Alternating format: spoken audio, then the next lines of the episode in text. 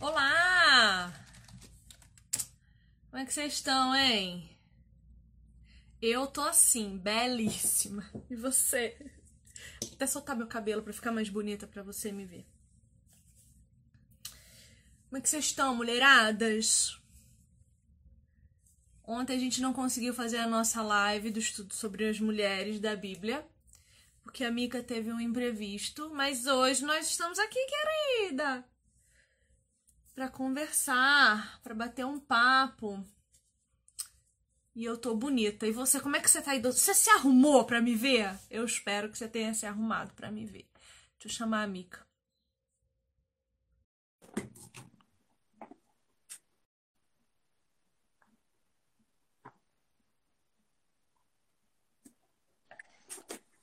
E aí, Vivi? Bem, querida? Tô bem, e você? Também, graças a Deus. Um dia ruim, mas bem. É, eu vi, eu vi que a senhorita não Bom. estava muito bem. Eu, essa noite eu não consegui dormir, minha filha. Fui dormir 4 horas da manhã. Consequentemente, acordei 11 horas da manhã. Perdi a minha manhã inteira de estudo, de oração, de leitura. Isso acaba com o meu dia. Isso acaba comigo. Isso acaba com o meu humor. Não consegui almoçar porque eu tinha compromisso. Descobri então que pega minha. o meu, então pega o meu dia também, né? Melhor, a minha semana. Ontem nós deveríamos ter feito a live, não fiz. Ah, minha sogra precisou ir num advogado pela manhã, então fiquei com a Manuel pela manhã ontem. Depois fui lá na rua. A audiência deveria começar às três e meia da tarde e começou às quatro e meia. Fiquei até cinco e meia, mais ou menos, para sair de lá. Vim para casa, enfim, não consegui nem estudar metade do que eu precisava. E hoje a minha sogra precisou ir também na rua, então eu estava com a Manuelzinho. Meu padrasto apareceu aqui por uma visão de Deus. Eu olhei e falei: Ah, vovô. Então, vai no vovô, neném, vai no vovô. Aí eu consegui, que o Flávio nem imaginei que ele estivesse aqui, mas pegou o Emanuel e, e levou ele para casa da minha mãe. Então a gente vai conseguir fazer a nossa live aqui mais tranquilo. Mas já estava temendo por isso. Mas tá tudo bem, querida, porque o crente passa pela tribulação e sai mais forte e vitorioso. Eu quando tô, eu quando tô tendo um dia muito mal, eu faço isso. Eu dou uma carregada na maquiagem, taco uma cor pra dar uma distraída, entendeu? Na, na- em quem vê. Aí a pessoa olha e fala: "Nossa, que mulher bonita". E eu por dentro assim, tu não fala comigo, porque o bicho vai pegar pro teu lado. Aham. Mas tá tudo bem, vamos lá. Mica, hoje nós vamos falar da Maria, mãe do nosso Senhor Jesus Cristo. E falar de Maria é muito bom, mas é muito ruim ao mesmo tempo, porque para falar de Maria a gente tem que falar do que vem sendo feito de Maria ao longo dos dois últimos milênios, né? O que é um grande problema para nós, o tal do problema da idolatria. Exato. E acho que a primeira coisa que John MacArthur vai fazer quando começa a falar de Maria ah, aqui nesse livro. Se você está chegando aqui agora e não sabe do que a gente está falando, a gente está lendo juntas esse, esse livro aqui, 12 Mulheres Extraordinariamente Comuns, do, Dom- do John MacArthur. A gente está lendo ele e fazendo a discussão às segundas, quatro da tarde. É Porque ontem a gente não conseguiu, então a gente está fazendo excepcionalmente essa semana hoje. E a gente está no capítulo 6, que fala da Maria bendita entre as mulheres. John MacArthur vai tomar esse cuidado, né, de começar a falar que Maria não era uma mulher sobre-humana, sobrenatural. Ela era, ela foi, como todas as mulheres que nós vimos até aqui, uma mulher de excelente fé. Uma mulher que cria em Deus como seu Senhor, que cria num Messias. E isso é muito bonito, né? Então, ela não era uma semideusa, nem uma criatura com traços de divindade que de algum modo transcende ao resto da espécie. Não, ela foi uma mulher extremamente fiel, que foi tida por Deus como privilegiada, né? Ela era uma mulher, ela foi uma mulher privilegiada por Deus para fazer nascer o tão esperado, tão aguardado Messias. E isso me fez entender de uma forma muito extraordinária, eu achei muito extraordinário esse entendimento que essa leitura me deu, porque que as mulheres também queriam tanto ser mães, O povo de Deus tinha essa necessidade incrível de ser mãe, né? Não só por causa da herança do Senhor, que são os filhos, mas porque elas ansiavam por serem elas as privilegiadas de fazerem nascer o Messias, né? Eu achei isso tão bonito, Mica. Sim. É, uma, uma, uma parte ali, logo no início, que o John MacArthur fala, eu até marquei essa parte, é que ele fala que nenhuma mulher foi tão marcante quanto Maria. As mulheres, elas tiveram sim essa importância, nós tratamos delas aqui e vamos tratar de outras, mas nenhuma foi tão marcante quanto Maria. E foi interessante você trazer esse ponto aí, de que elas ansiavam em ser mães, mas realmente, é, cada uma marcou a história de um modo diferente, mas Maria marcou mais, né? Ela, ela, ela, ela, ela gerou o Messias. É um negócio assim, e eu acho extraordinário que Deus poderia ter. ter ele Jesus poderia ter vindo de outra forma, sabe? Mas ele quis vir de um modo natural. Veio através de uma mulher. E não foi qualquer mulher. Né? A escolhida não foi qualquer mulher. Eu acho que é por isso que Maria ela é tão marcante. Porque entre todas, ela foi a bendita entre as mulheres. E assim, acho que no decorrer do estudo a gente vai falar um pouquinho mais sobre isso, mas como eu queria, como você queria. Você nem tem vontade de ser mãe, mas se fosse para ser mãe de Jesus, eu tenho certeza que você abriria mão de uma meia dúzia. Eu ia querer uma meia dúzia. Sim, é mais ou menos isso aí. Porque, cara, que privilégio essa mulher teve de, estar tá com ele ali do lado, de poder conversar com ele, olhar nos seus olhos, ser a mãe. Mas olha, mas olha o que isso significa para nós hoje. Jesus nasceu de uma mulher em meio a dores de parto. Hoje, nós podemos ter pequenos cristos, com C minúsculo. Uhum. Porque os nossos filhos, habitados pelo Espírito Santo, têm total capacidade de ser como Jesus, imitar Jesus a ponto de se parecer com ele muito. Uhum. Então, hoje, a maternidade também significa isso gerar pessoas à imagem e semelhança de Deus que se pareçam com Cristo, porque serão habitados por, pelo Espírito Santo. Uhum. Isso ainda é. Isso ainda é. E perceba, Maria, ela é excepcional porque ela vem do período intertestamentário de cerca de 430 anos de silêncio absoluto de Deus. Deus não se comunicou com absolutamente ninguém, ele só tinha o Antigo Testamento, a fé e a expectativa da promessa. Sim. E ela crê, imagina, 430 anos sem profeta, 430 anos sem voz de Deus no meio do povo. Sim. E aparece um anjo para ela e diz: Olha, eu venho dos céus para dizer para você que você é a escolhida. Cara, eu sei lá se eu ia, não ia olhar para o anjo e falar assim: Ah, Tá, próxima, próxima piada, porque essa não me convenceu. Tá louca? Porque a gente não. Sabe, é uma fé que a gente talvez não teria. Porque hoje, quando a gente ouve que os nossos filhos serão a igreja, a gente não acredita, a gente não quer ser mãe, porque não, eu não quero, porque eu não tenho dinheiro no futuro, o mundo tá mal. Que porcaria de desculpas são essas que nós estamos dando para Deus para não gerarmos a igreja do futuro? A continuação da Igreja de Cristo. Exatamente. E esse é o privilégio que nós temos e que muito bem pontuou aqui o, rapaz, o irmão Leandro Pastini, que os homens não têm. Exatamente. Eles podem querer o tanto que eles quiserem. Ah, e eles não têm esse privilégio. Sim. Mas a gente não está mais dando valor a isso, a gente não está mais comemorando isso, celebrando isso. O mercado de trabalho e a carreira profissional está tá em primeiro lugar, né? A gente está querendo competir com os homens, enquanto eles têm que fazer aí uma carreira de sucesso, enfim, para prover a família, aquela coisa toda. A gente está tentando competir com o homem, sendo que o que foi dado para nós foi algo diferente. O que a gente tem, o privilégio que nós temos, eles não têm, que é gerar filhos para a glória de Deus.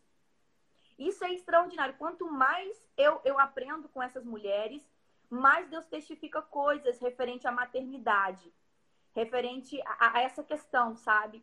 E esse estudo de Maria mexeu demais comigo. Não sei se, se mexeu com você. Eu compreendo também que essa admiração por Maria, em ela ter sido escolhida, isso é, provocou e levou a um extremismo que acabou fazendo com que a igreja, ao longo do caminho, é, a admirasse de uma forma errônea, né? A ponto de idolatrá-la.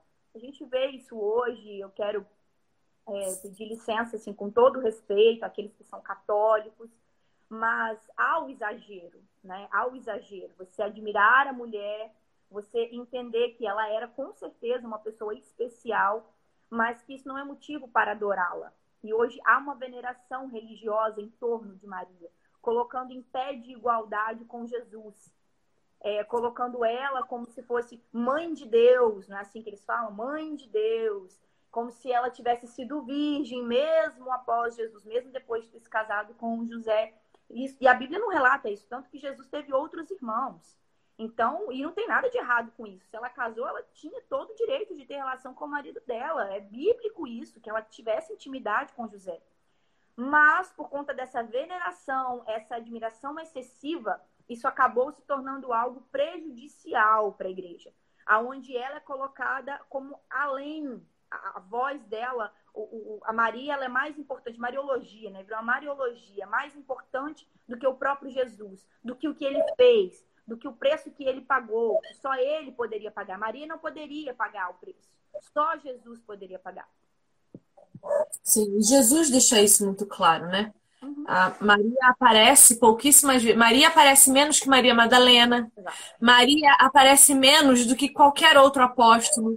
Maria, ela é central, porque se não fosse através do ventre dela, Jesus não teria nascido. E assim, Teria, né? Mas eu tô, tô tentando dar razão ao, ao, à admiração que temos especificamente por essa mulher.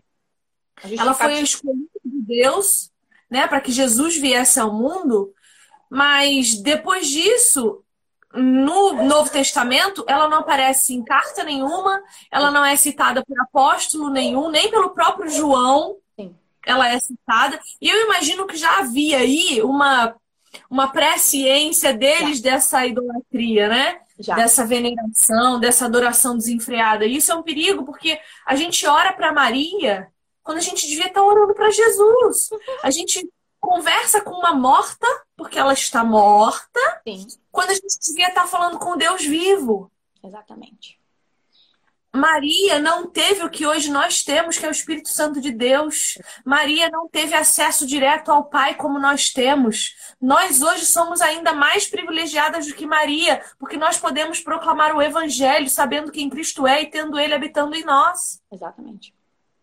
Maria foi um ventre que o Senhor usou como instrumento de bênção para o restante da humanidade. Sim. Assim como usou o ventre de Sara, assim como usou o ventre de todas as outras mulheres que completaram a genealogia de Jesus e que fazem a nossa. Então, Maria é mais uma entre as mulheres.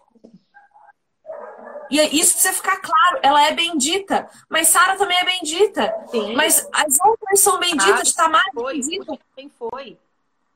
E se Deus quiser um dia, nós seremos chamadas de benditas do meu Pai. Amém. Porque o que é ser bendito? É alguém que as pessoas dizem bem. Isso, bem. Falam bem. Falam bem, exatamente. Exato.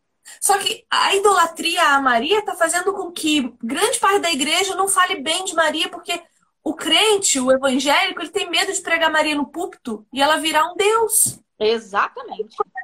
Isso é muito triste. Devido. Dia das Mães, o dia de pregar o nascimento de Jesus, o cuidado dessa mulher para com Cristo, sua abnegação para com Jesus, que é uma abnegação exigida a todas nós hoje. Sim. Nós não somos exigidas de Deus menos do que Maria foi, não. Ele quer a mesma fé, ele quer a mesma morte, a mesma abnegação, a mesma obstinação. Ele quer de nós. Exato a gente não fala de Maria no Dia das Mães porque a gente tem medo que as pessoas saiam dali, passem numa lojinha, comprem uma imagem de Maria e levem para casa. É o mal, né? O extremismo. Enquanto uns a adoram, outros já preferem nem falar sobre para não ser confundido com adoração, com veneração, algo uhum. assim. É interessante que na página 125, o autor ele vai falar que até naquela época, na época de Jesus, já tinha essa certa admiração em relação em torno de Maria.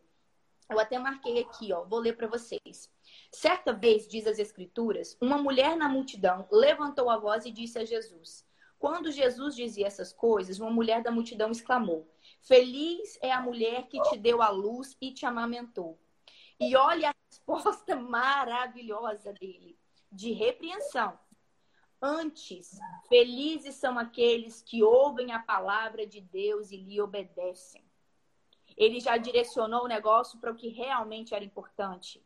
Ele já repreendeu ela ali, mostrando que sim, Maria era importante. Eu, eu acho interessante que Jesus, quando ele contra-argumenta com uma pessoa, é raro ele falar assim, ah, você está errado, ele desmerecer aquilo que a pessoa está falando. Mas ele traz um outro contraponto, aquilo ali, sabe? Aqui, você está direcionando isso aqui, você está preocupado, você está focando em Maria, você está focando em João, em Paulo, em tantos outros homens. Foca no que realmente é importante. Mais do que ser bendita em ter né, sido a escolhida para eu vir ao mundo, basicamente é isso que ele está dizendo. Ele diz: Felizes são aqueles que ouvem a palavra de Deus e obedecem. Porque eu, eu ir lá e admirar uma mulher que foi humana, pecadora como ele, a adorá-la, venerá-la, que, que, que, que, isso? O que, que isso vai gerar na minha vida? O que, que eu saber que Maria foi uma mulher bendita, isso vai gerar de fruto na minha vida? Eu admiro como eu admiro Paulo, como eu admiro tantos outros. Claro que como mulher a gente se identifica um pouco mais. A gente tem aquela questão, igual eu falei, a questão do relacionamento com Jesus que era muito mais íntimo. Isso provoca aquela aquela vontade, né? Nossa, como eu queria ter sido aquela mulher, como aquela mulher era. Mas o que, que, é mais importante? Eu tenho a Bíblia, eu tenho o Senhor, eu tenho, eu tenho aquilo que Ele fez por mim. Ela não pagou o preço por mim, só Jesus pagou. Então, achei muito legal o autor trazer já esse ponto que desde aquela época Jesus já repreendeu. Quando uma pessoa direcionava o foco para alguém, para uma outra pessoa, para algo que não ele. Sim. É, duas coisas que eu acho interessante a gente pensar sobre, sobre isso que você falou, né? Porque Maria viveu muito tempo com Jesus, né? Até os 30 anos. Maria teve contato mais íntimo com ele. Mas quando eu penso nesse relacionamento de 30 anos entre os dois, é engraçado que eu não penso em Maria ensinando. Eu penso em Jesus ensinando Maria. Eu penso em 30 anos de discipulado que Jesus fez com ela, né? Discipulado com os irmãos eu, então, eu, quando eu olho para Maria, eu não olho nem a mãe amorosa, carinhosa. Eu não, eu não. A primeira coisa que eu penso não é isso. Eu penso, lógico que ela era, eu não duvido, porque Deus não ia escolher uma mulher que não fosse tratar o filho com toda a dignidade e cuidado que uma criança merece. Mas quando Jesus está lá no templo aos 12 anos e José e Maria vão embora, e três dias depois de viagem se dão conta, cadê Jesus? E voltam, e Jesus está no templo já ensinando. E Jesus fala, mas vocês estão sentados por quê? Eu estou na casa do meu pai. Exatamente. Desde ali, eu já imagino Jesus ensinando as escrituras em casa, sabe? Eu, eu, consigo imaginar Jesus fazendo pequenos milagres. Tem um livro apócrifo, e eu não vou me lembrar qual, mas tem um livro apócrifo que conta que uma vez Jesus estava brincando entre as crianças e um passarinho caiu morto no chão. Jesus pega o passarinho, fala alguma coisa ao passarinho e o passarinho sai voando. Entendeu? Como, como ressuscitado. Não é uma história bíblica, mas é uma história apócrifa que conta mais ou menos ali o que as pessoas, o que, o que está no imaginário das pessoas a respeito da infância de Jesus. E eu imagino isso Jesus crescendo, ensinando Maria, discipulando Maria.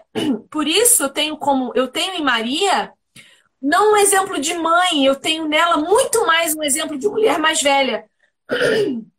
Sabe a mulher mais velha que ensina mais nova? Sim. Porque todas as mulheres que seguiram Jesus rodeavam Jesus, ah, rodeavam Maria, Sim. estavam perto de Maria. Todas elas caminhavam com Maria, porque Maria era quem as discipulava, além de Jesus. E eu acho isso muito bonito. E a Bíblia não fala que a mais íntima pessoa que Jesus caminhou foi Maria, Exato. mas sim João. Sim. João se sentiu discípulo amado. Uhum. Sabe? A gente precisa levar isso em consideração. Eu fico me perguntando como que a gente chegou nesse lugar de idolatria de Maria. As bases, bíblicas, as bases bíblicas são ridiculamente pequenas. Nem a própria Maria faz isso com ela mesma. Exatamente. Eu, eu, Se eu não, eu não me engano, entender. que o autor fala que ela foi citada três vezes. Três vezes ali. Entendeu? Em três acontecimentos diferentes. Que teve essa questão aí, do, né? Jesus está perdido, cadê Jesus? Cadê Jesus? A questão lá do fazer o milagre, que eles pegam isso aí, a idolatra, porque fala que foi Maria que viu, foi Maria que chegou até Jesus. É, é complicado, né, falar sobre isso, porque é, a gente entende que ao longo da história, eu falo que Deus é um Deus da história, porque nós erramos ao longo da história, a igreja errou demais. Então, houve um período ali que a Igreja Católica estavam perdendo os membros, então eles pensavam em uma forma de, de, trazer as pessoas de volta. E aí acabou que Maria entrou nesse negócio aí. Uma outra hora a gente pode fazer uma live, fazer um estudo sobre isso aí, compreendendo aonde que ela entrou no decorrer da história, porque nunca não era assim. Isso aí foi a partir de um tempo que eu não me recordo agora. Mas é, trazendo um pouquinho agora a questão é, dela mesmo, é, da própria Maria, a gente tem aí que ela provavelmente era uma adolescente quando o anjo a visitou. Ela era noiva de José, ela estava noiva de José. E eu fico imaginando que se hoje era um escândalo, imagine naquela época. Se hoje é um escândalo uma mulher engravidar e falar: Ah, eu engravidei, imagina, do Espírito Santo. Imagine naquela época. Então, é, com certeza essa mulher sofreu. Só que o que eu acho incrível é que em nenhum momento a Bíblia vai relatar que ela murmurou, que ela reclamou, que ela pediu para Deus afastar o peso, é, a perseguição, é, os preconceitos das pessoas. Em nenhum momento a Bíblia vai relatar isso. Ela fala, Senhor, faça a tua vontade. E assim foi. É. Uma coisa que eu quero destacar aí, né? A Bíblia vai dizer que José já era esposo dela. O termo que a Bíblia usa é esposo. Uhum. José é esposo de, de Maria. E eu sempre José. falo que não existe namoro. Hã? José. José? Eu falei o quê? Jesus era esposo de Maria. Ô, gente! Tô, tô, tô boa hoje, não. Me perdoa. José é esposo de Maria. Perdão, Jesus. Não, ó, tô boa, não. Porque eu sempre falo que não existe namoro nas escrituras. E aqui a gente sabe que José e Maria não moravam juntos. Não. Eles estavam noivos, mas a Bíblia diz que eles já eram casados. Uhum. E John MacArthur, lindamente, poupou-me o trabalho da pesquisa, e ele uhum. vai dizer que o que eles tinham era um kiddushin, uhum. o qual a cultura tipicamente tinha a duração de um ano. Então, era o tempo de o homem ir até a casa. O homem não, né? Ele mandava alguém até a casa da noiva, pedia ela em casamento, depois ele ia lá, firmava uma aliança, voltava para casa dele para preparar a morada. Toda essa simbologia desse Kiddushan aí é o relacionamento de Cristo com a igreja. Uhum.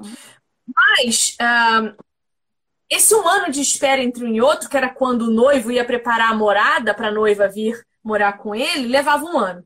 O casal era considerado marido e mulher e somente um divórcio formal, porque já era assinado um contrato com Sim. o pai da moça e com ela. Uhum. Somente um divórcio formal poderia reincidir o contrato de casamento. Mas durante esse período, o casal morava separado um do outro e não tinha nenhuma relação física. Um dos principais propósitos do Kiddushin era demonstrar a fidelidade dos noivos. Sim.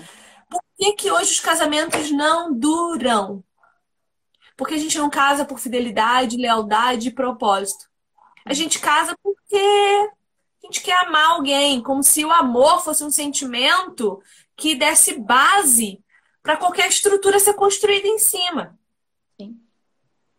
E aí, eu quero, antes que a gente passe desse ponto, eu quero fazer uma observação que você falou que realmente muitas pessoas usam a doutrina da Maria a partir da transformação de água em vinho.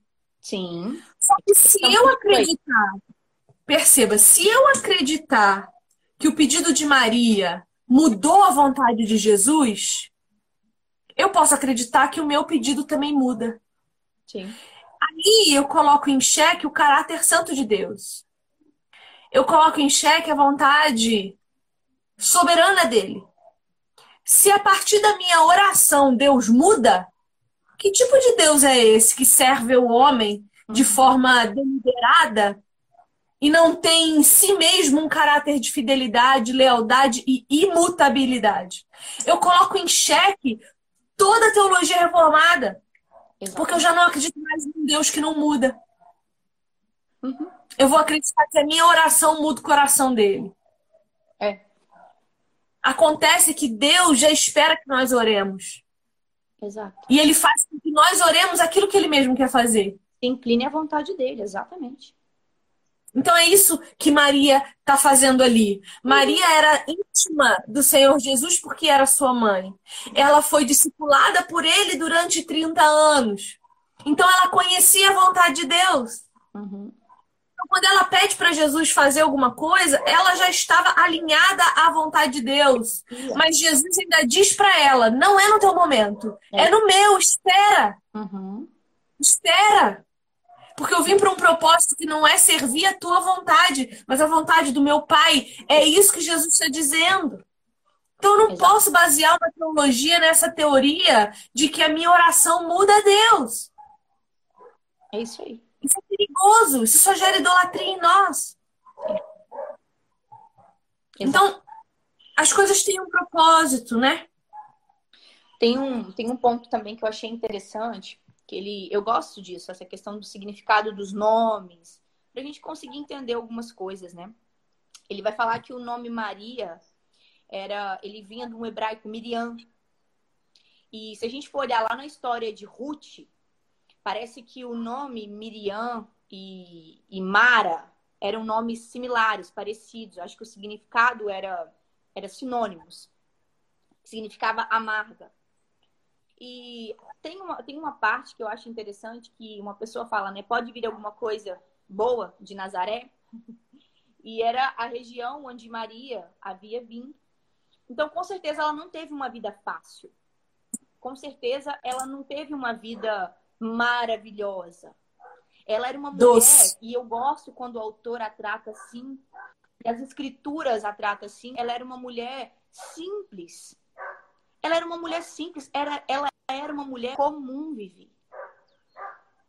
Eu não vejo a Bíblia falando é, sobre a beleza de Maria, ou sobre as riquezas de Maria. A Bíblia não faz questão de tratar sobre essas questões que nós, muitas vezes, principalmente mulheres, nós, nós levamos em conta, que é o exterior, que é a beleza, que é a importância na sociedade. Talvez eles estavam esperando que a mulher que fosse dar à luz ao Messias fosse uma mulher importante na sociedade, que tivesse poder na sociedade, que mandava e desmandava. Afinal, eles esperavam um cara que seria rei, queria governar, queria, enfim, tirar eles das mãos dos romanos e tal. E não. Maria era uma mulher simples, que tinha vindo de Nazaré, que provavelmente tinha, tinha tido uma vida sofrida, uma vida comum, mas que era uma mulher especial, porque era uma mulher totalmente inclinada à vontade de Deus. Sim. E olha onde Jesus nasceu, né? Olha o que, olha onde Jesus nasceu. Jesus não precisou de riquezas para ser o rei dos reis, né? Ó, olha que bonito, na página 131, quando ele fala aqui do, do cântico de Maria, né? Uhum. Da, da oração que ela faz de agradecimento ao Senhor, ele vai dizer assim, que eu acho que é o que falta em nós hoje extremamente. É claro que o coração e a mente jovens de Maria já estavam completamente saturados com a palavra de Deus. Ela não somente inclui duas referências às orações de Ana, mãe de Samuel, como uhum. também várias outras alusões à lei, aos salmos e aos profetas. E aí, John MacArthur vai passar uma, duas, três páginas fazendo todo Sim. esse paralelo semântico. Então ele vai dizer, olha, a oração de Maria disse isso e a referência é tá. aquela. Tá. Uhum. Então, ela tinha a palavra de Deus em mente. Sim. E nós hoje não temos nem mais coragem de tirar a Bíblia da estante para abrir e ler.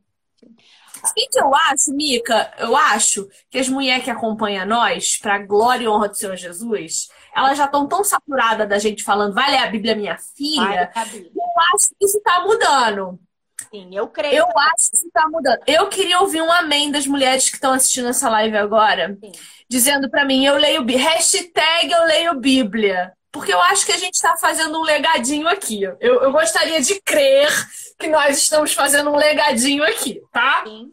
Eu, eu fico muito feliz que, não só a internet, eu fico muito feliz quando mulheres me marcam. Teve uma menina, inclusive, que, nossa, eu fiquei, eu fiquei, falei, Senhor, ai, apesar de mim, o Senhor ainda me usa. Uma menina ouviu meu testemunho, porque quando, igual eu falei, eu sempre fui crente a vida inteira, eu me converti verdadeiramente quando eu li a Bíblia inteira. Foi ali que eu converti. Então, por isso que eu friso tanto, pessoa, leia a Bíblia, fulano, leia a Bíblia, leia a Bíblia. E uma menina me mandou uma mensagem, Mica, eu vi o seu testemunho. E eu achei que a sua conversão foi tão simples que eu senti no meu coração de ler a Bíblia. E hoje eu acordo cedo todos os dias para ler a Bíblia. E eu fiquei tão feliz e tive outros relatos de pessoas lá no PG com os adolescentes que eu dou. Aqui tem que ter Bíblia. É Bíblia. Eu não chego falando qualquer coisa, tem que ter uma referência bíblica. Eu não estou aqui para pregar achismo, eu não estou aqui para pregar autoestima. Você tem que se amar, você é isso. Igual a gente vê tantas mulheres fazendo esse serviço aqui, e pessoalmente também não. A gente está aqui para pregar a palavra de Deus. Estou gostando de ver, ó, mulherada. Hashtag eu leio a Bíblia. eu amo minhas meninas, eu amo. Eu defendo essas meninas é. com isso. A gente até conversou sobre isso. Mulheres adoram comprar, né? A Bíblia da mulher. Essa aqui quem me deu foi minha avó. Foi minha avó que me deu. E achei lindo. Me deu a biblinha da mulher. Falei, vó, você já leu? Ah, minha filha, a letrinha é pequena. Eu preciso de uma letra grande para ler. Então a gente adora levar a Bíblia da mulher. A gente gosta de ler a Bíblia da mulher, postar uma fotinha com a Bíblia da mulher. Mas vocês leem a Bíblia, seja da mulher ou não, vocês leem a Bíblia?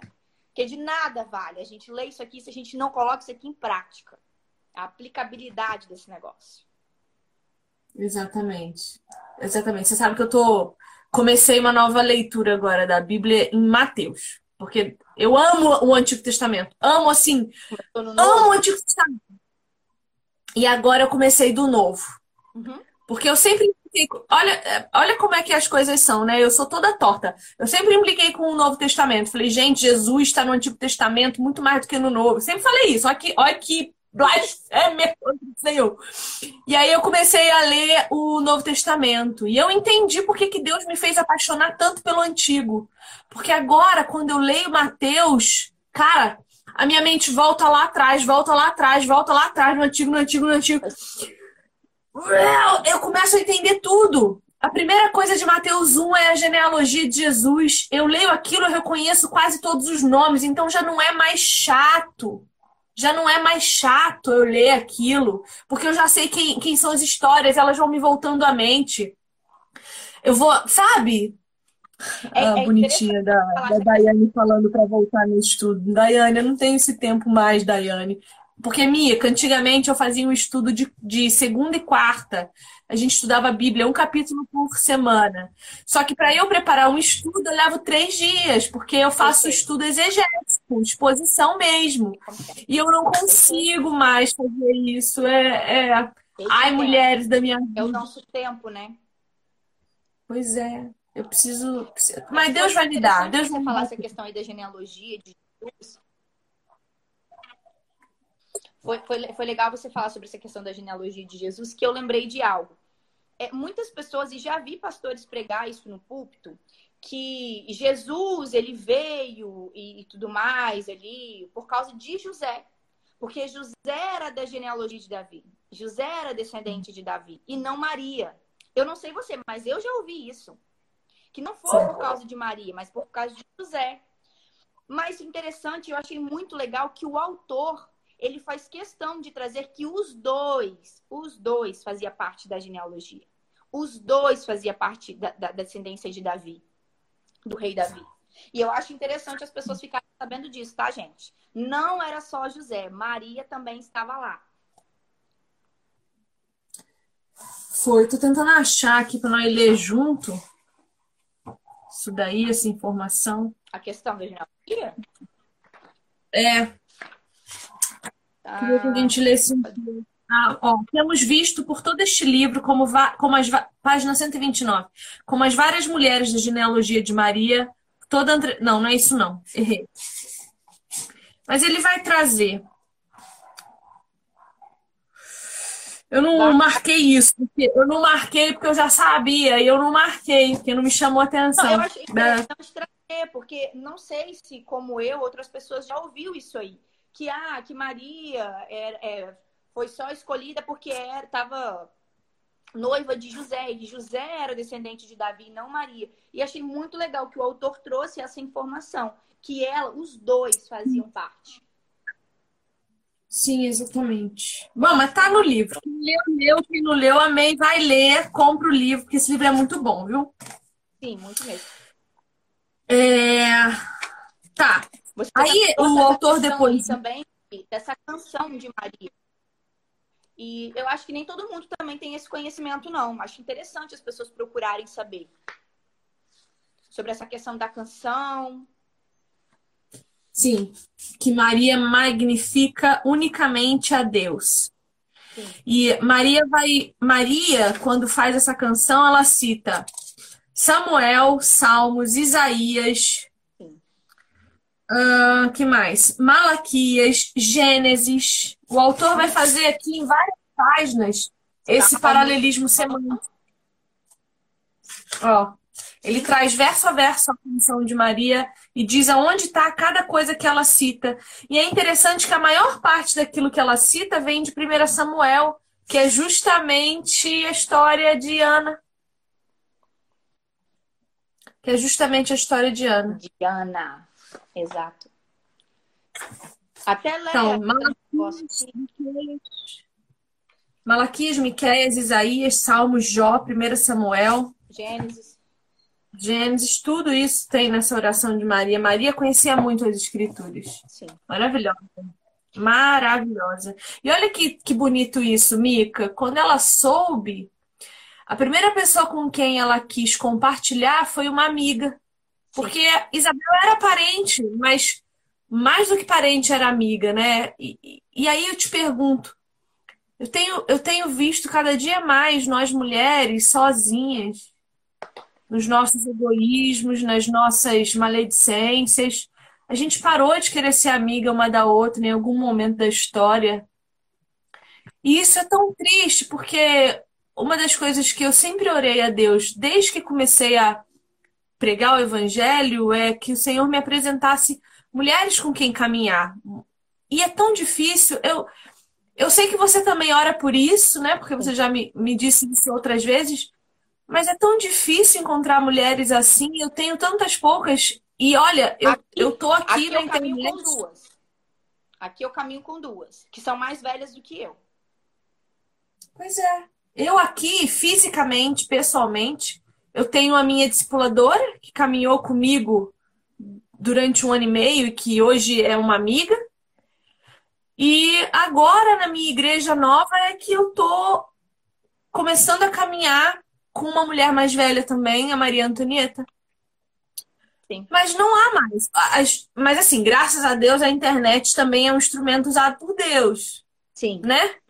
Então, Sim. mas são poucas também que eu tenho na internet. Eu tenho você, eu Sim. tenho a Ana Kelly, eu tenho a Maiele, a Ellen.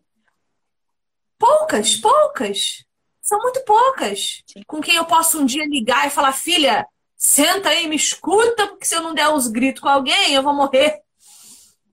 Sim. Isso é ruim, isso é muito ruim, né? A gente precisa voltar a se render à amizade do outro. Porque, olha, amizade é rendição é você baixar a guarda para o outro e mostrar para ele que não importa o que ele faça, tua guarda vai continuar baixa. Porque a reação natural é que a gente vá com tudo para cima das pessoas, né? A gente está magoada, a gente está chateada, a gente está frustrada, a gente está um monte de coisa que o mundo fez conosco. Sim. Porque a gente já esqueceu de Jesus faz tempo, né? E aí a gente se volta para o que o mundo diz.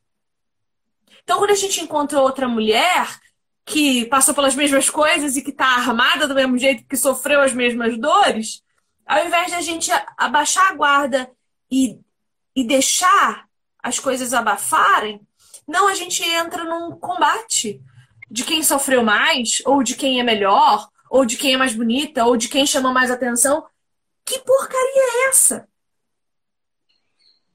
Que, que, que porcaria é essa, né, gente? Com pessoas e se você está sentado contando uma história. É o delay. Pode falar que é o delay. É o delay. É. Vai. É, você já sentou com pessoas para poder contar alguma coisa? E aí você fala assim: Ai, Nossa, rapaz. Sei que você vai Olha, lá em casa tá tão difícil. Ah, porque você não viu na minha. Na minha casa o negócio é muito pior do que aí. Aí você vai falar assim: nossa, mas eu recebi uma benção lá em casa. Lá em casa tá uma maravilha, as coisas. A pessoa não consegue te ouvir. Ela tá, ela tá tão pronta para parece assim, para combater aquilo que você vai falar. Tipo assim, aconteceu com você, comigo aconteceu mais. Você sofre, eu sofro mais. Você é abençoado, eu sou muito mais a gente não tem esse, essa, essa, essa sensibilidade para ouvir os problemas da outra e guardar. Talvez nem guardar, mas assim, deixar a vez dela. Quando for a sua vez, você fala. Em um outro momento, Sim. em um outro dia, deixa ela desabafar. E, e deixando claro, essas pessoas que eu falei que caminham comigo, eu estou falando de pessoas, gente, é caminhada cristã. Eu tô falando de amizades, de pessoas que eu vou chegar e vou falar de problemas e questões espirituais que uma pessoa que, infelizmente, amigas que estão no mundo, talvez não vão me compreender. E eu falo. Ou vão dar conselhos ruins, né?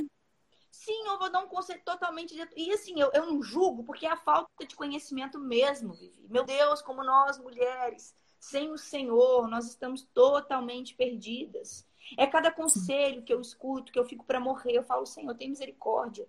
Abre os olhos, Sim. tira as escamas dos olhos, tira a cera Sim. dos ouvidos, porque eu não sei o que está acontecendo. Porque tem, eu tenho pessoas que eu posso contar, Vivi, que eu poderia contar um milagre que a pessoa não chegaria para mim e falaria assim, não, isso não é verdade. Vamos trazer o exemplo, por exemplo, de Maria, né, que chegou para Isabel, né, e falou, olha, estou grávida e o negócio está sendo gerado aqui pelo Espírito Santo. Não fiz nada com José, José não me tocou, mas o trem está sendo gerado aqui. E essa mulher teve a sabedoria, ainda profetizou sobre o que estava no ventre dela ainda. Foi além. Agora, o que aconteceria era, algumas pessoas me ouviriam, mas não teria esse discernimento. Não traria nenhuma palavra que iria abençoar a minha vida. Ou que falasse assim, eu entendo você porque eu também tenho vivido um milagre. Porque estar grávida aos 80 anos, como Isabel estava, também não era uma coisa para uma mulher que não tinha fé, para uma mulher que não caminhava com Cristo. Elas tinham exatamente o discernimento, entender o que estava acontecendo, que era um milagre que estava sendo gerado na vida de cada uma delas.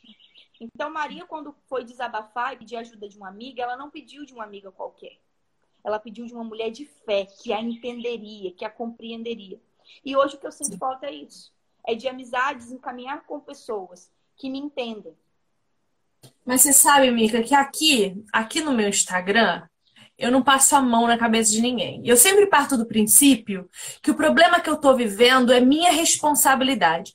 Pode não ser a minha culpa, mas é minha responsabilidade. Ou porque eu permiti que o outro fizesse comigo, ou porque eu me coloquei nessa situação muito ruim, ou porque alguma escolha errada eu fiz. Então, se você não está encontrando alguém na sua igreja, eu não estou falando Micaela, estou falando uhum. nós mulheres. Se você não está encontrando na sua igreja uma mulher decente com quem você possa contar, seja essa mulher. Seja, porque a partir de você serão geradas outras. E aí o ambiente da igreja fica saudável. E aí outras pessoas vão querer aconselhar como você e vão buscar conhecimento onde você tem buscado. Se você não tem como caminhar na sua igreja, agarre-se aos pés de Jesus, clame por misericórdia e comece a ser aquilo que você deseja que o outro seja, porque o teu exemplo vai arrastar. O teu exemplo vai fazer com que outras mulheres sejam a mesma coisa. Você sabe, eu amo teatro, amo. E eu morava no Rio de Janeiro, que é, assim, o centro cultural do país, é Rio é. São Paulo.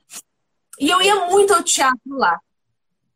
Mas a peça que mais me marcou foi uma que eu assisti aqui em Londrina com o Pedro Cardoso. Você sabe quem é o Pedro Cardoso? Aquele que faz o Agostinho Carrara? Sim, Agostinho Carrara. É, Esse cara, o Pedro Cardoso, ele é o autor do livro que está no meu top 5 dos melhores livros que eu já li na minha vida. Que se chama O Livro dos Títulos.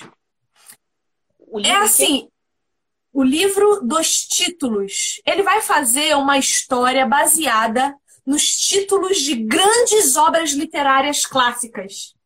Ah, ok. Eu Legal. nunca gostei, eu nunca gostei do Agostinho Carrara, assim. Eu não sou muito fã de TV, nunca me, fui muito fã. Mas quando eu li o livro, eu fiquei apaixonada pelo Pedro Cardoso.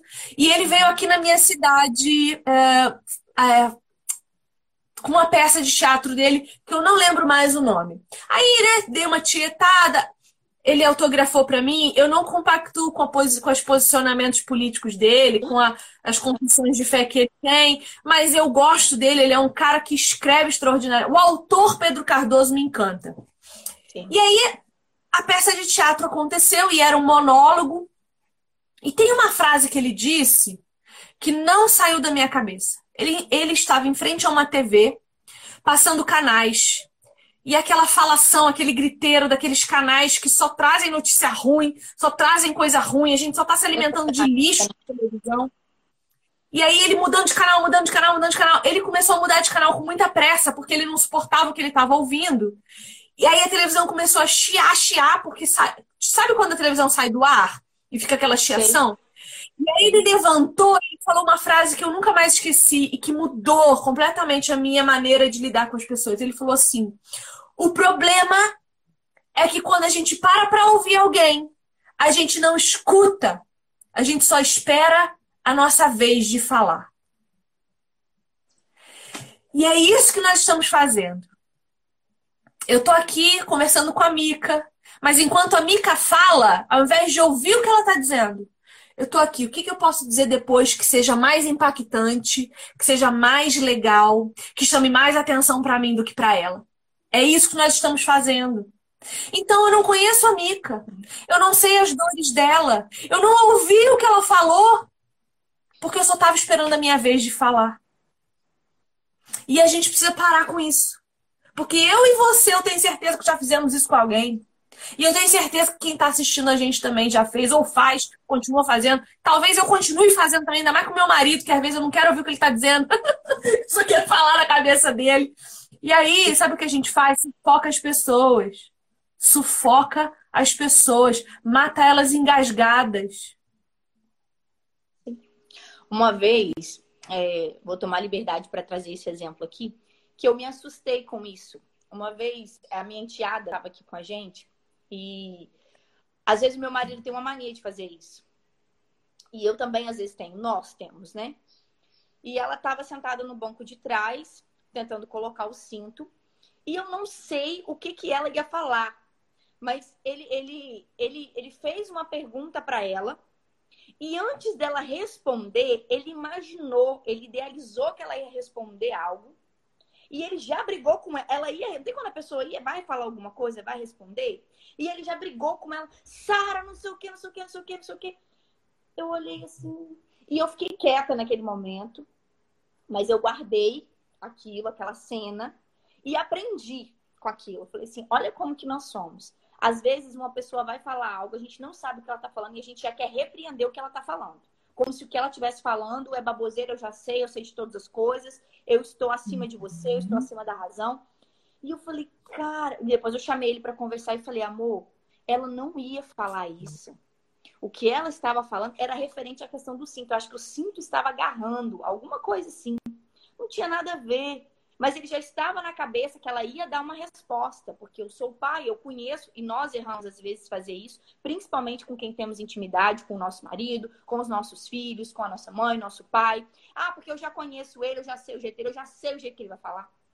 Quer ver um trem que me irrita? É quando uma pessoa fala assim: Eu conheço você, eu já sei que você ia fazer isso por causa. Eu falo assim, gente, não, dessa vez, é sério, não era com essa intenção, não foi desse jeito, não é conforme você tá. A gente tem essa dificuldade, a gente se coloca acima da razão. Como se as pessoas não mudassem, né? Como se elas não tivessem o direito de mudar. Sim. É. Eu, Bom, eu queria entrar agora, Vivi, na parte que para mim assim é a parte mais legal. Não sei se é para você, apesar de tudo isso que a gente falou ser muito relevante, essa questão do relacionamento de Maria com Jesus. Eu queria que a gente conversasse sobre isso. Porque eu, como mãe, eu já começo a pensar na relação dela com Jesus na infância. Ai, gente. Maria viu as primeiras palavras que Jesus, que Jesus disse. O primeiro olhar, o primeiro abraço, mamãe te amo.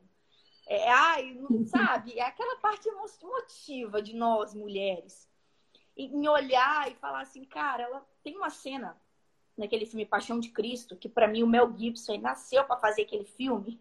Porque pode ter ali, a gente entende, eu também compreendo que há alguns erros teológicos sobre aquilo ali, principalmente até com Maria, colocar a Maria numa posição maior do que ela tinha. Mas, cara, aquele filme retrata muito bem, muito bem. Acho que é o mais próximo que nós temos, visualmente falando, do que foi o sofrimento de Jesus. Acredita que eu nunca assisti? Ah, para. Você nunca. Você eu não, assim. Você não quis? Não, eu não consigo. Sério? Não. Olha, toda vez que eu, que eu vejo, eu choro, enfim. Eu falo que é necessário. Eu, às vezes, preciso assistir aquele filme. Às vezes eu falo, não, eu preciso assistir Paixão de Cristo. Deixa eu chorar aqui hoje. Deixa eu me afundar aqui nesse negócio. Porque é um negócio muito forte. É muito forte. Ah, principalmente a parte do flagelo. Para mim é, enfim.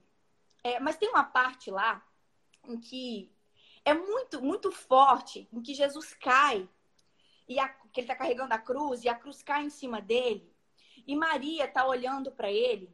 Maria está olhando para ele. Só que ela vê o menino. Ela vê ele quando criança, quando caiu, tipo, tropeçou. E ela vai correndo até ele, como uma mãe faz. E eu falei, meu Deus. E aquilo eu já choro, né? Eu só de falar, meu olho já enche de água. Porque eu, eu falo, também. Não, é muito, é muito, é, é, é, emocionante, assim. Ela chega até ele, ela se aproxima dele, ela passa a mão no rosto dele como uma mãe faz, sabe, com o filho. Meu filho vem aqui. E aí passa a cena no filme em que ela pega ele no braço, fala: "Mamãe tá aqui, eu tô aqui". Na língua deles, porque eu acho legal que ele ele mantém o áudio original. Esse filme hoje em dia já tem em português, mas é legal você assistir com o áudio original, se eu não me engano é em hebraico. Então é muito forte. Aí eu fico pensando assim, cara, o relacionamento dessa mulher desde a infância e de acordo com que ele foi crescendo, é o que você falou. Ele discipulava Maria. Eu imagino que aquele dia que Maria não estivesse muito bem, ele já sabia disso. Ele chegar e falar assim, Maria, vamos sentar aqui para a gente bater um papo. Me fala, o que está acontecendo? Você consegue imaginar essa cena? Eu, eu, fiquei, quando eu li essa parte do livro, eu fiquei imaginando isso. Num dia em que ela não estivesse muito bem, talvez até com o próprio José, e ela chegando para Jesus e falando ah, Jesus, senta aqui que eu quero conversar com você. Como a gente faz hoje, sabe? Senta aqui que eu quero bater um papo. E criar esse relacionamento íntimo, tão próximo. Em viver com ele, acordar com ele, rir das piadas dele, sabe? Rir com ele. É, é um negócio, enfim. Pode falar aí, que senão eu vou falar aqui até. Eu não tenho nada para falar nesse aspecto, assim, eu não eu fico sem palavras, eu, eu realmente não tenho. Pensar em Jesus é uma coisa que me emudece. Eu não, eu não, eu não consigo acrescentar. Eu não sei. Eu fico, eu fico doida assim. E, e aí, eu acho que a frase mais importante que o livro dá para nós a respeito de Maria nesse relacionamento está na página 137, no, no primeiro parágrafo dessa página, que ele diz assim: olha, como homem, Jesus era filho dela, mas como Deus, ele era seu Senhor. Quando eu li isso aqui, sabe, pegou a minha cabeça, porque eu pensei, Deus, sabe, é, Jesus é Deus. Sim. Jesus é o Senhor, Jesus, Jesus nasceu de uma mulher. Ele deu-nos, ele deu-nos essa dignidade. Quando Jesus decide nascer de uma mulher, ele não precisava. Ele nos dá a dignidade social. Ele diz para nós que nós somos importantes, independente do que a sociedade diz. Ele diz para nós: Eu sou contigo. Nas dores do teu parto, eu sofro com você. Uhum. É isso que diz. A dor que você sente ao gerar vida é a dor que eu sinto também ao gerar vida. Sim. Sim. Isso é lindo. Isso... Cara, eu, não, eu, fico, eu fico embasbacada mesmo. Eu fico sem palavras mesmo, porque Jesus é homem para se fazer homem através de nós. E Ele é Deus para nos fazer servas dele. E ser escrava de Cristo é o que nos faz sermos felizes e, e termos o nosso reconhecimento social, porque eu não preciso de um bom emprego para ser reconhecida. Quando Deus diz quem eu sou, eu não preciso de um nem de um marido eu preciso. Uhum. Eu não preciso de filhos. Exato. Eu preciso dos olhos de Cristo sobre mim. E Maria, durante 30 anos, teve os olhos de Cristo sobre ela. Exclu não, não digo exclusivamente, mas intensamente, porque moraram juntos. E isso é muito simbólico para nós, porque Jesus mora conosco hoje, cara. Jesus está dentro da minha casa, Jesus dorme comigo, acorda comigo, anda comigo, caminha comigo. Tem uma imagem que tem na internet aí, que é na praia, a, a marca, a pessoa andando na praia e a marca dos dois pés dela e de mais dois do lado, sem ninguém. Já vi, isso é muito representativo. Já vi imagens de os pés na areia apontando para um homem carregando uma mulher nos braços, Jesus. Então, se não são os dois pés caminhando lado a lado, é um pé que carrega alguém que está no colo, caminhando por nós. Então, quando eu penso... Pode falar. Pode, pode concluir. Já falei, já tudo, já. Tem uma, tem uma história, não sei se você conhece. Você conhece aquela história, Pegadas na Areia? Você conhece a história? Talvez. Eu vou. Essa história foi o meu avô, meu avô que me contou. Todas as vezes que eu ia para a roça, ele sempre pedia para eu ler essa história para ele. Essa história ela me emociona muito. Eu até postei ela aqui no meu Instagram. Depois quem quiser dar uma olhadinha lá, eu vou dar só uma falar, né, um pouquinho sobre. Essa história é assim: um homem estava caminhando na praia, quando de repente ele começou a falar com Deus. E aí ele começou a observar que as cenas da vida dele começaram a passar diante dos olhos dele, em cima das nuvens, assim, como se fosse tipo um telão, como se fosse isso. E aí ele começava a observar que nos momentos mais difíceis, mais opressores da vida dele, só tinha uma marca de pegada na areia. Não tinha duas. Até então, tinha duas. E nesses momentos só tinha uma. E ele começou a indagar a Deus. Falou, Senhor, que, que nos momentos mais difíceis da minha vida o Senhor me abandonou? Por que, que nos momentos que eu mais precisei do Senhor, o Senhor me abandonou? E aí Jesus olha para ele e fala assim: Meu filho, você está enganado. Nos momentos mais difíceis da sua vida, foi ali que eu te carreguei no colo. As marcas que você vê, as pegadas que você vê, não são suas, são minhas. Aquilo ali, toda vez que eu li essa história, eu me emocionava. E ela me marcou muito, porque o meu avô nunca me ensinou muita coisa. Mas se tem algo que ele me ensinou e que me marcou, é essa história. Ela se chama Pegadas na Areia. E é muito que a gente vive. É muito que a gente vive em olhar para o lado e ver as pegadas. E quando a gente se depara, talvez, nos momentos difíceis, sofridos dessa vida, que Jesus já nos advertiu que teríamos, a gente fala, Senhor, por que, que o Senhor me abandona? Será que você não está vendo o que está acontecendo comigo? Será que o Senhor não está vendo essa perseguição que eu estou vivendo? E a gente acha que a gente está sendo abandonado. E na verdade, não. É nesse momento que ele nos carrega no colo. Porque é só assim Sim. que a gente suporta.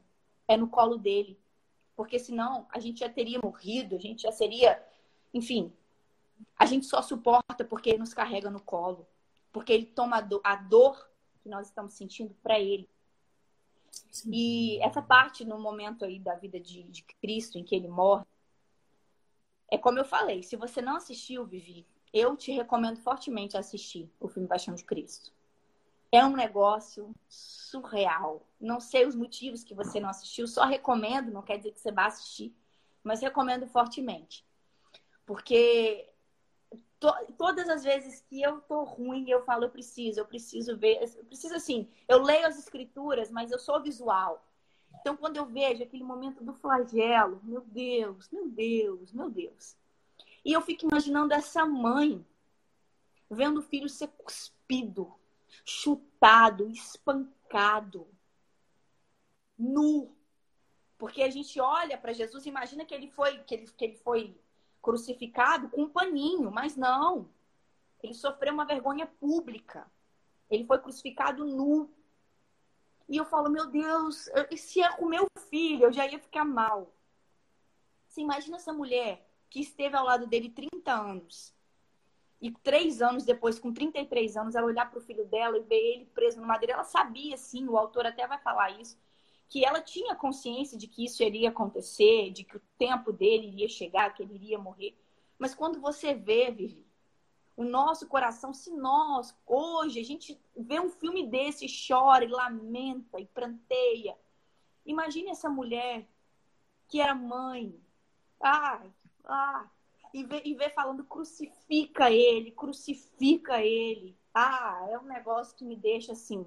Nesse filme, inclusive, tem uma mulher que ela era tipo uma serva, assim, e ela escuta Jesus passando e a multidão, né, os soldados romanos, e ela, ela pega a, a, o negócio dela, esqueci o nome, é como se, um pano que eles colocam sobre a cabeça, e ela vai até Jesus e leva só para ele poder enxugar o rosto. Essa mulher é uma serva. Ele cai, né? Tem momentos em que ele cai até ele chegar lá onde iria ser crucificado, igual e ela pega esse pano e ele enxuga com o rosto assim, é o sangue dele.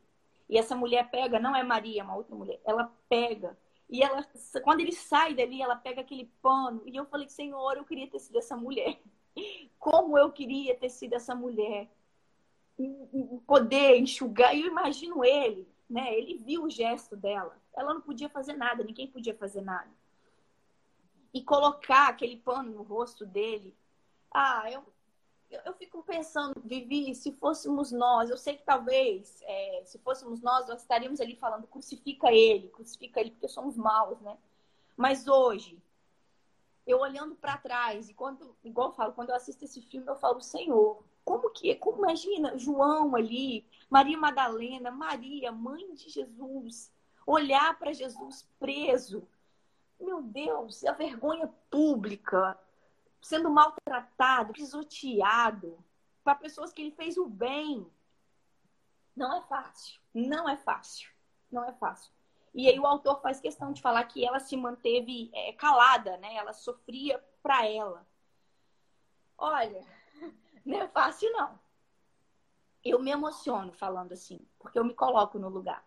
Eu sei que é tudo para a glória dele. Eu sei que tudo é, é porque precisava, as escrituras precisavam se cumprir. E a gente tem esse entendimento. Mas nós somos, nós temos emoções. Não tem jeito, sentimos. E ela não deve ter sido fácil.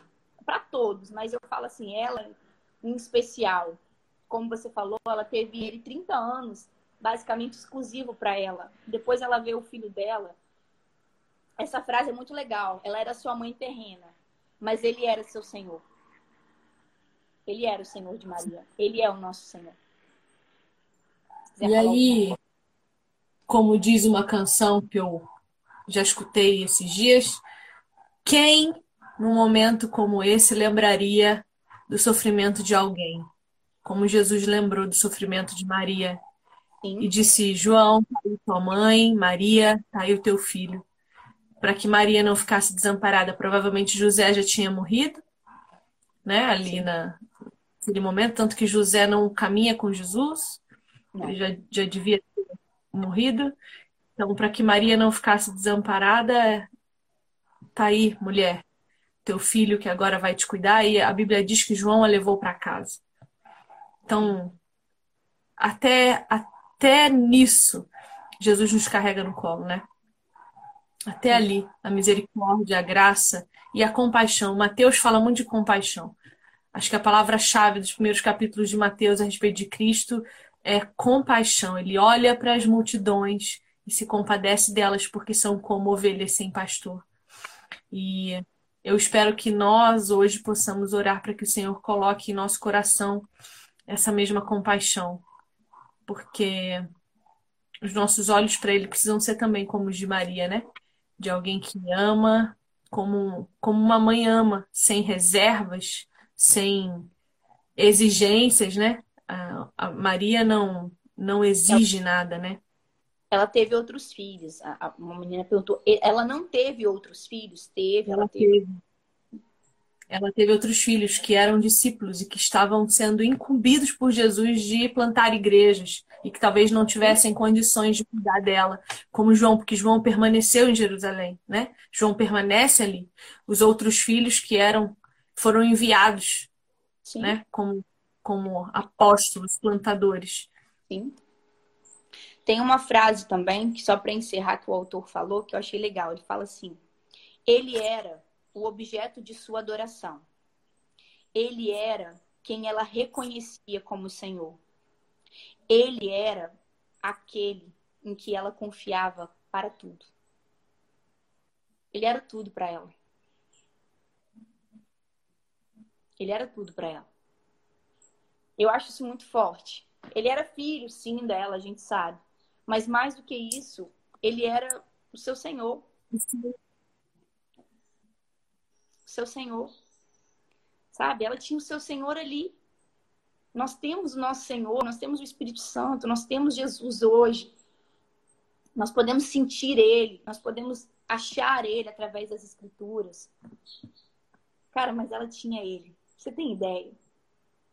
É um negócio assim, ah, Jesus, eu queria tanto.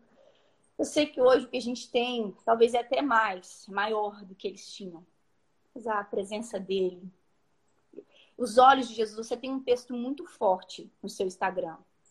Os olhos de Jesus. Eu acho que aquilo ali para mim, poder olhar nos olhos dele, poder abraçar ele, poder deitar e ouvir as batidas do seu coração como João fazia, ah, Jesus, volta logo. Volta logo. Ai. Você sabe que você falou de ouvir os batimentos, né? Eu não sei se eu já contei isso aqui, talvez já tenha, porque ainda tá batendo na minha cabeça. Fui fazer uma visita ao pastor. Já contei isso? Do veinho que abraça 40 segundos? Não. Como... Não contei? Que bom. Não. Adoro contar isso. Eu e meu marido fomos visitar o pastor da nossa igreja batista. E aí nós tivemos umas duas horas de conversa.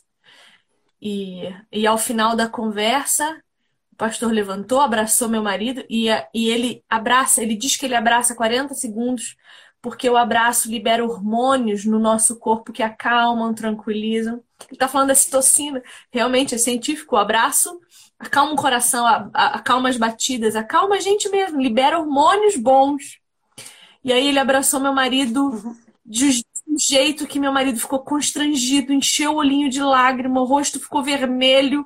Meu marido não sabia mais o que fazer, tentando soltar o pastor e o pastor lá não soltava. E aí veio a minha vez. E eu já estava preparada. Se meu marido quase chorou e o Léo não chora por nada, gente. O Léo para chorar, querido, é quase tipo, meu Deus, eu só vi o meu marido chorar duas vezes em 10 anos de convivência. Falei, se o meu marido chorou, eu tô ferrada. Mas vamos lá. e eu abracei.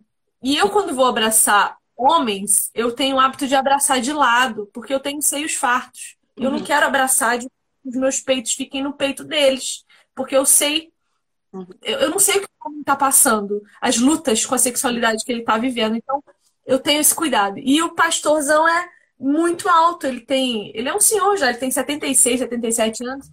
E ele é bem alto. E quando eu abracei e eu me virei, eu abracei o peito dele. E o meu ouvido ficou bem na altura do coração.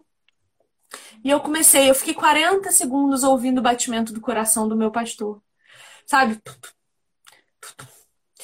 Uhum. E na hora que eu ouvi aquele batimento, eu pensei, Jesus tinha um batimento também. Ele tem um batimento. E lembrei de João, apoiado no, no ombro de Jesus, também ouvindo o mesmo batimento.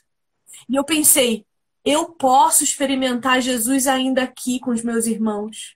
Eu posso experimentar Jesus quando eu abraço meu marido e coloco o meu ouvido no peito dele. Eu posso experimentar Jesus quando eu olho nos olhos do meu marido e tento entender o que ele está sentindo e não o que ele pode me dar. Eu posso experimentar Jesus quando eu abraço meu esposo e digo a ele o quanto ele é amado por mim. Porque o amor redime não só quem eu amo, mas a mim mesma.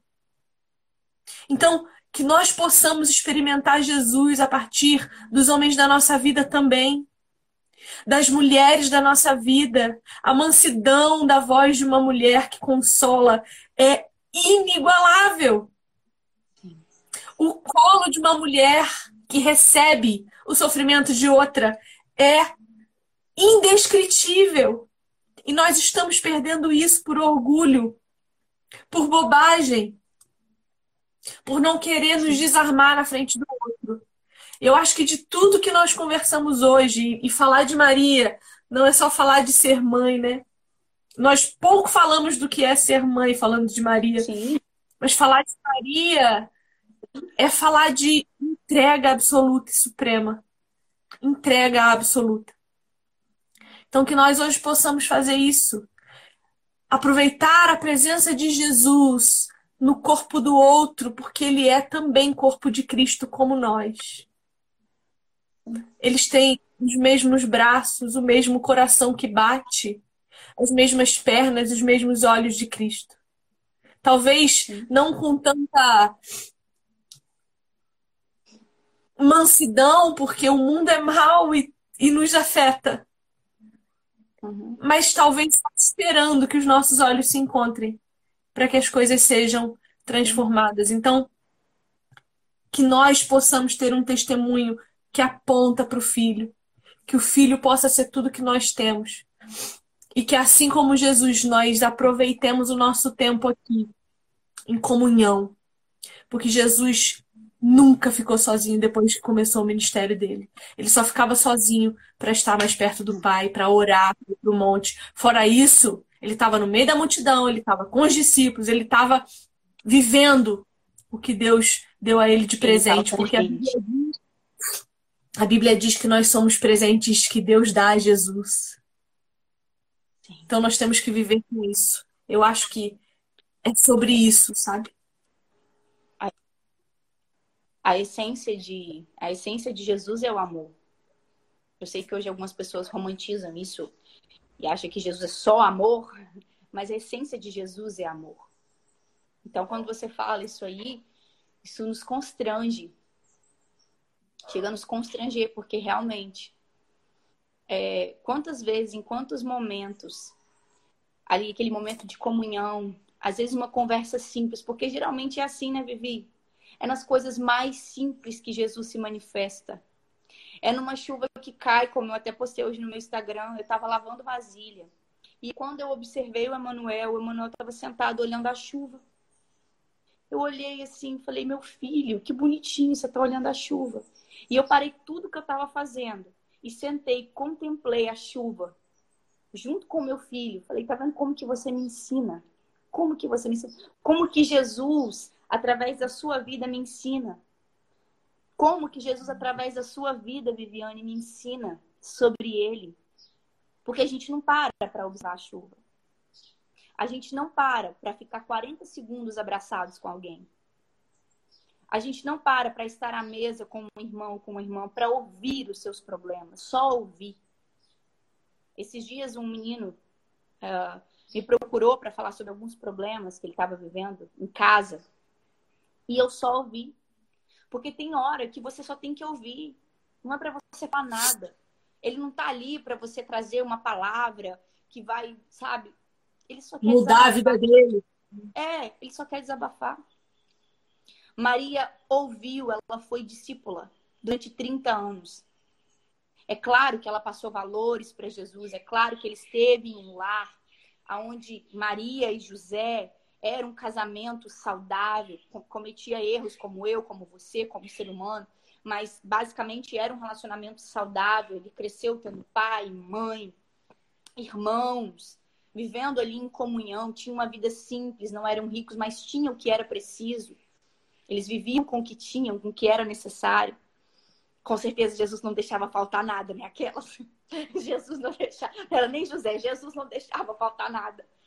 Mas que perto a situação. Imagina você ensinar, Jesus voltou até fala, como é que você ensina? A gente ensina os nossos filhos, né? Que, que Deus fez os céus e até. Aí você imagina você olhar para Jesus, né? Jesus, então, Deus fez os céus e até. Tá bom, mãe, uhum, eu tava lá. Entendeu? É tipo isso, né? é um negócio bem. Mas, é, enfim, ela foi discípula dele 30 anos e que nós possamos aprender com Maria, aprender a ouvir Jesus, aprender a ter esse relacionamento com ele, de intimidade, de colocar ele à nossa mesa, mesmo que não tenha ninguém. Eu faço isso, eu recomendo vocês a fazerem. Quando eu vou fazer o meu devocional, pode me chamar de louca, maluca, mas eu vou lá e coloco uma xícarazinha, uma mesa posta e falo: senta aqui comigo. Posso parecer louca, mas eu faço. Igual eu falei, eu sou bem visual. Então eu falo: eu sei que você está aqui comigo. Então sente na mesa, eu preciso conversar com você. Ou quando eu vou dormir, em botar uma almofadinha e falar: senta aqui que eu quero conversar com você.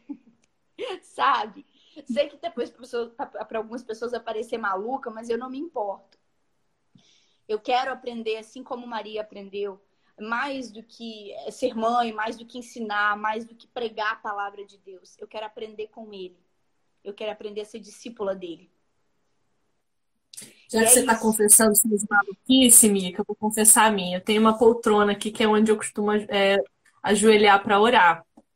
E é uma poltrona e eu me ajoelho e deito a minha cabeça onde fica a parte de sentar. Direto. É Jesus que senta ali para eu deitar a minha cabeça no colo dele. É isso, Senhor. Deixa eu chorar um pouquinho com você. Deixa eu falar contigo. Vamos. Deixa eu ser um pouquinho Maria, sentar aqui aos teus pés e deleitar-me em ti, né? Então, que, que Maria, mãe de Jesus, e Maria que se prostrou aos pés de Jesus, e todas as Marias que andaram com Jesus, sejam para nós exemplo, não só de. É, não foram poucas que nós sejamos Marias. Amém? Amém. Ora por nós, Mica, para a gente encerrar. Amém. Vamos lá? Pai, muito obrigado por esse estudo. Deus, como o Senhor é maravilhoso. Ah, Jesus, como o Senhor faz as coisas, como que um simples estudo, porque como eu sempre falo, Deus, o Senhor é simples, como que um simples estudo o Senhor fala conosco. O Senhor faz nos enxergar através daquelas páginas, através daquela escritura que o Senhor nos deixou. Como que o Senhor é Senhor, como que o Senhor cuida de nós, como que o Senhor cuidou da mulher que cuidou do Senhor. Como que o Senhor é soberano. Pai, tudo, tudo, tudo é para ti. Esse estudo é para ti, a nossa vida é para ti. Que as mulheres, que os homens, que, aquele que aqueles que nos acompanharam aqui possam finalizar esse estudo e, se puderem, sentar ao teu lado, colocar uma poltroninha e falar: Jesus, senta aqui, porque eu quero ser sua discípula, me ensine. Porque nós estamos aqui para aprender contigo. Nos ensine a ser as Marias que caminharam contigo, que se prostraram aos teus, aos teus pés, que choraram no teu colo, que possamos colocar, inclinar a nossa cabeça, assim como o apóstolo João fez, e ouvir as batidas do teu coração, que possamos chegar nesse íntimo de intimidade contigo, Deus. Que não possamos nos satisfazer apenas com um devocional de 10 minutos por dia, ou de uma leitura rápida de dois, três capítulos por dia da Bíblia, e a gente bater o nosso ponto, não. Que mais do que isso, nós possamos estar ligados contigo o dia todo, enquanto nós lavamos a nossa louça, enquanto nós tomamos o nosso banho, enquanto nós lemos a nossa Bíblia, enquanto estamos com os nossos filhos, enquanto estamos em comunhão com o nosso irmão, que possamos dar um abraço, a uma conversa, que nós possamos exalar o seu bom perfume. Muito obrigado pela vida da Vivi, muito obrigado pela vida de todos que estão aqui. Continue nos abençoando, continue nos capacitando, Deus. Eu te agradeço, Pai. E te peço perdão por todos os nossos pecados, porque somos limitados, porque somos carne, porque tantas vezes o Senhor tentou falar conosco que nós não demos ouvidos a Ti, e nós, que nós não tiramos um tempo, Senhor, para ouvir o Senhor ou para simplesmente passar um tempo contigo. Pai, perdoe nossa fraqueza, perdoe os nossos erros e nos ajude a melhorar, Deus. nos ajude a melhorar. Muito obrigado por tudo. Eu te agradeço. Amém. Amém. Deus seja louvado, Mica. Tudo que eu queria agora era um abraço bem apertado em você e um beijo nessa sua bochecha bonita. Deus te abençoe, tá? Amém. Deus abençoe sua vida. Até o próximo estudo. Até. Beijo, gente. Até semana que vem.